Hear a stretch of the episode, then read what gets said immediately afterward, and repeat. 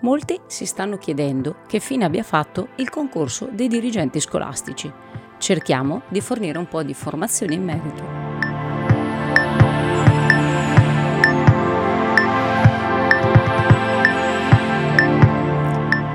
Con il contributo di oggi cerchiamo di fare un po' di chiarezza sul concorso dei dirigenti scolastici, tanto atteso da diverso tempo, ma ancora in fase di definizione.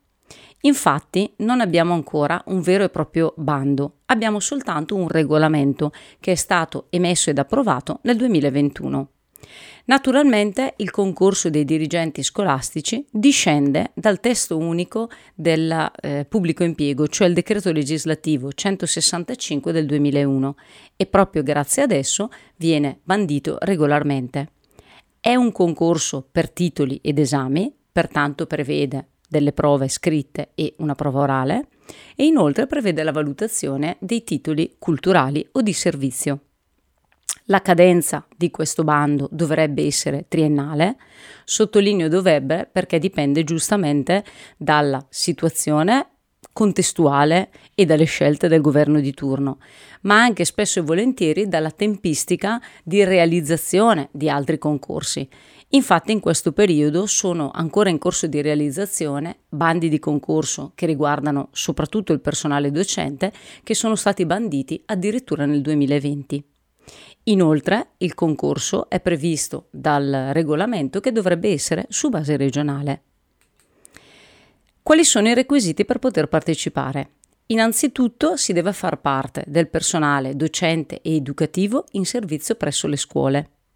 Si deve essere in possesso di un contratto a tempo indeterminato e bisogna essere confermati in ruolo. Inoltre devono essere posseduti almeno 5 anni di servizio e nel regolamento è previsto che possa essere valutato anche il servizio prestato presso la scuola paritaria. Naturalmente i titoli di accesso sono titoli a livello accademico o universitario, quindi laurea, specialistica, eh, scusate, eh, sì, specialistica o magistrale, laurea vecchio ordinamento oppure diploma accademico. Naturalmente per avere un dettaglio di questi titoli di accesso è importante verificare già nel regolamento e anche nel bando, in modo tale che possiate verificare se il titolo del quale siete in possesso vi permette di poter accedere a questo concorso. Il bando, come vi dicevo, non è ancora stato approvato, ma molte informazioni le abbiamo grazie al regolamento. Proprio all'interno di questo regolamento, infatti, sono anticipate quelle che dovrebbero essere le prove di selezione per approdare a ruolo di dirigente. Innanzitutto, all'interno del regolamento si chiarisce come può essere prevista una prova preselettiva, ma questa dipende dal numero di candidati che presenteranno domanda. Se infatti all'interno della regione il numero dei candidati che presenta domanda di partecipazione è superiore a quattro volte i posti che sono messi a concorso, è prevista una prova preselettiva. Prova preselettiva che viene realizzata appunto al computer e che consta di 50 quesiti a risposta multipla. Quindi 50 domande con risposta chiusa con eh, la scelta su quattro opzioni. Naturalmente gli argomenti sono già previsti dal regolamento e sono precisati all'articolo 7,2. Li vedremo poi nel dettaglio perché sono gli stessi argomenti previsti per la prova scritta. La durata di questa eventuale prova preselettiva è definita dal bando, per cui è un'informazione che avremo solo una volta che verrà emesso ed approvato il bando. Non è prevista, a differenza dell'ultimo concorso dei dirigenti, la pubblicazione di una batteria di domande. Pertanto i candidati non potranno avere a disposizione una batteria di test da studiare e memorizzare, ma le domande saranno rese note soltanto il giorno della prova preselettiva. L'ordine con il quale vengono proposti i quesiti ai candidati è un ordine casuale e diversificato, proprio per evitare che all'interno dell'aula dove si, appro- si affronta questa eventuale prova preselettiva si possa copiare il risultato, l'esito, la risposta del vicino, diciamo così, di computer. Ogni domanda corretta riceve il riconoscimento di un punto, Ogni domanda errata o non assegnata ha l'attribuzione di 0 punti. Quindi, qualora sia presente la prova preselettiva, molta attenzione anche a questo passaggio, perché chiaramente il non fornire una risposta o il fornirla errata non incide sull'esito effettivamente della prova finale. È ammesso alla prova scritta quel personale che riesce ad ottenere il punteggio dell'ultimo degli ammessi. Quindi all'interno del regolamento e conseguentemente del, ba- del, bando non è previsto un punteggio minimo da raggiungere per la preselettiva, ma il punteggio che fa da limite per capire se si passa è determinato dagli esiti della prova stessa, quindi a seconda di quanto sono preparati i candidati. I candidati ammessi alla successiva prova scritta sono tre volte i posti messi a concorso. Naturalmente, in occasione della prova preselettiva, non è ammesso portare in aula manuali, codici, dizionari, smartphone e qualsiasi modal- strumento che permette naturalmente una comunicazione con l'esterno. Una volta superata questa eventuale prova preselettiva, che come abbiamo visto bisogna verificare se verrà effettuata una volta che saranno presentate le domande di partecipazione, si passa alla prova scritta. Prova scritta che invece consta di 5 domande a risposta aperta, che vertono sempre sugli argomenti previsti dall'articolo 7,2 del regolamento, che poi vedremo nel dettaglio, e due quesiti di lingua inglese, che a loro volta sono articolati in cinque domande e risposta chiusa.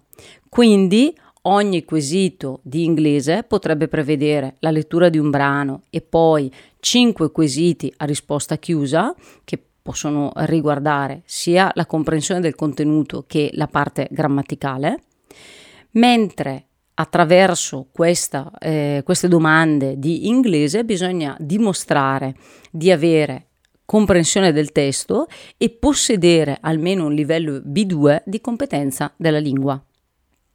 La durata di questa prova scritta è stabilita dal bando, quindi anche questa informazione sarà fornita solo una volta che verrà approvato il bando. Anche in occasione della prova scritta non è prevista la possibilità di portare smartphone e qualsiasi altro dispositivo che permette una comunicazione con l'esterno, è però ammesso poter portare delle leggi che non siano né commentate né riportino annotazioni di dottrina, perché giustamente durante la prova il candidato può consultare queste norme per fornire riferimenti corretti rispetto alla risposta da fornire. Qui sì è stabilito un punteggio minimo, quindi il regolamento prevede che per poter superare la prova scritta si ottenga almeno un punteggio di 70 punti.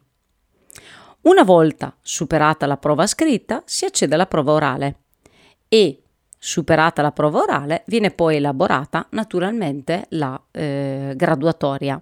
Graduatoria che tiene conto della tabella di valutazione dei titoli culturali e di servizio che è già annessa, ammessa, inserita nel regolamento e che dovrà essere attinta poi dal bando. Quindi è importante anche andare a verificare quali sono i vostri diversi titoli di accesso, ma anche il punteggio che potreste ottenere per titoli aggiuntivi o per titoli di servizio che possono essere, oltre che il servizio da docenti, anche altri incarichi avuti all'interno delle istituzioni scolastiche. Quali sono gli argomenti? Argomenti sui quali sicuramente verterà la ehm, prova scritta, quindi quella con le domande aperte, ma sui quali potrebbe essere prevista anche la famosa prova preselettiva. Innanzitutto il primo argomento è la conoscenza della normativa riferita al sistema educativo di istruzione e formazione e gli ordinamenti in vigore nel nostro Paese, con una sottolineatura particolare ai processi di riforma in atto. E questo passaggio è molto importante perché vuol dire che viene richiesta un aggiornamento, una preparazione adeguata rispetto a quelli che sono le eventuali riforme o interventi legislativi in corso mentre sta, si sta realizzando appunto il concorso. Il secondo argomento è la conoscenza delle modalità di conduzione delle organizzazioni complesse, naturalmente con particolare attenzione alla realtà delle istituzioni scolastiche ed educative del mondo statale. Altro argomento sono i processi di programmazione, gestione e valutazione delle istituzioni scolastiche, con una particolare attenzione alla predisposizione e alla gestione del piano triennale dell'offerta formativa, che sappiamo essere la carta d'identità dell'istituzione scolastica. Processo di elaborazione del PTOF, che sappiamo essere strettamente collegato al rapporto di autovalutazione e al piano di miglioramento, quindi nel quadro del Sistema Nazionale di Valutazione e nel rispetto del principio e della norma che regolamenta e riconosce l'autonomia a ogni singola istituzione scolastica, istituzione scolastica riconosciuta autonoma da diversi punti di vista, che quindi a partire dal DPR 275 del 99 ha visto attribuita ad ogni scuola l'autonomia funzionale, istituzione scolastica che deve essere anche calata nel territorio di appartenenza. Altro argomento è l'organizzazione degli ambienti di apprendimento, con particolare riferimento all'inclusione scolastica, all'innovazione digitale e ai processi di innovazione nella didattica. Argomento ulteriore, l'organizzazione del lavoro e la gestione del personale, sempre naturalmente calata nel contesto scolastico e quindi riferita alla gestione del personale scolastico. Altro argomento, la valutazione e l'autovalutazione del personale, degli apprendimenti e dei sistemi e dei processi scolastici. Quindi anche questo, vedete, è un argomento molto complesso ed articolato. Poi abbiamo gli elementi di diritto civile ed amministrativo, soprattutto con la sottolineatura di un'attenzione particolare alle obbligazioni giuridiche e alle responsabilità del dirigente scolastico e una sottolineatura a quelle responsabilità che discendono dal diritto penale, in particolare di fronte a delitti contro la pubblica amministrazione e in danno ai minori. Infine, ultimi due argomenti, la contabilità dello Stato, con particolare attenzione alla programmazione e alla gestione finanziaria delle istituzioni scolastiche, quindi del piano annuale della scuola e eh, del piano, diciamo così, di gestione della contabilità e del bilancio della scuola e infine i sistemi scolastici ed educativi dei paesi dell'Unione Europea. Quindi, come si può vedere, i contenuti sui quali può eh, vertere la mh, prova scritta e eventualmente la prova preselettiva, come vedete, sono molto complessi ed articolati. Naturalmente la valutazione e i criteri di valutazione sono definiti appunto dal bando e dalle commissioni. Quindi per avere un primo orientamento, in particolare per le prime due prove, che sono gli step fondamentali che interessano in questa prima fase, perché naturalmente è importante anche la fase orale, ma è chiaramente determinante riuscire a provare a passare la prova scritta e qualora ci fosse la prova preselettiva, è interessante andare a approfondire quali sono i criteri che sono stati utilizzati in occasione dell'ultimo concorso dei dirigenti. E quindi il primo criterio sul quale le commissioni hanno concentrato la propria attenzione è verificare la coerenza e la pertinenza delle risposte rispetto alle competenze del dirigente scolastico. Quindi la commissione ha tentato di valutare le azioni che sono state proposte all'interno delle risposte appunto dei candidati, soprattutto concentrandosi sulla valenza strategica di queste azioni che sono proposte, che bisogna dimostrare siano funzionali alla realizzazione dei processi formativi all'interno della scuola. Processi formativi che bisogna dimostrare sono processi formativi di qualità, ma che siano inseriti in una visione unitaria dell'istituzione scolastica e quindi dimostrare che come dirigente si ha anche una vision, un'idea di scuola.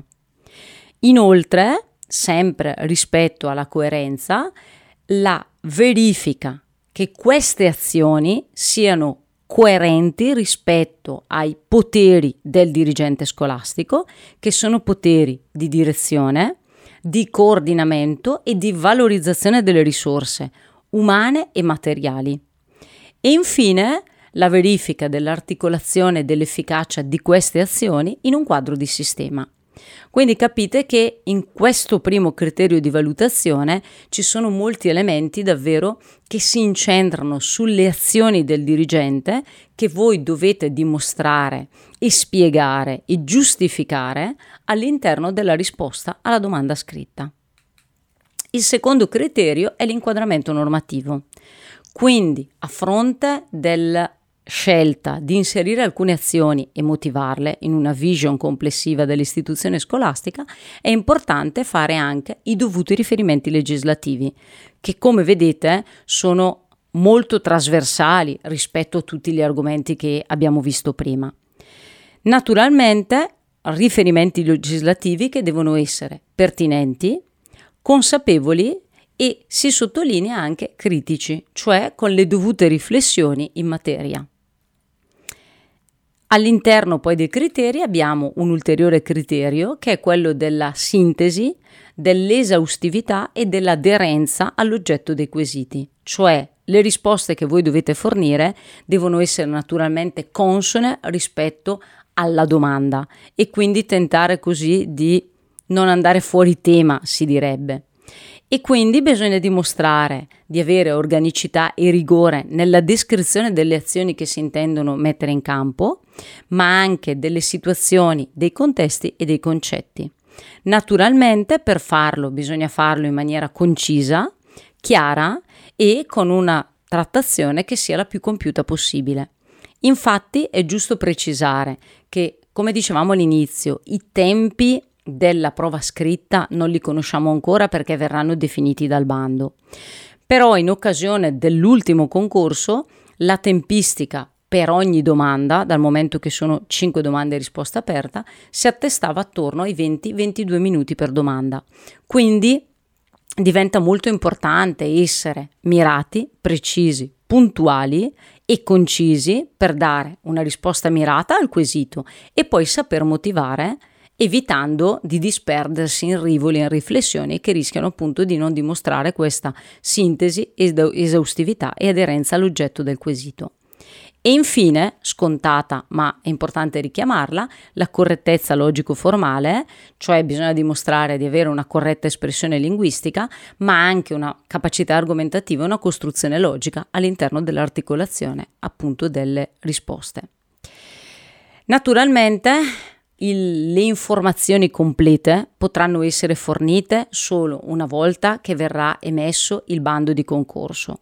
Era importante però avere già una prima anticipazione proprio perché il, eh, l'approvazione del bando di concorso potrebbe essere imminente, si dice attorno all'autunno del 2022.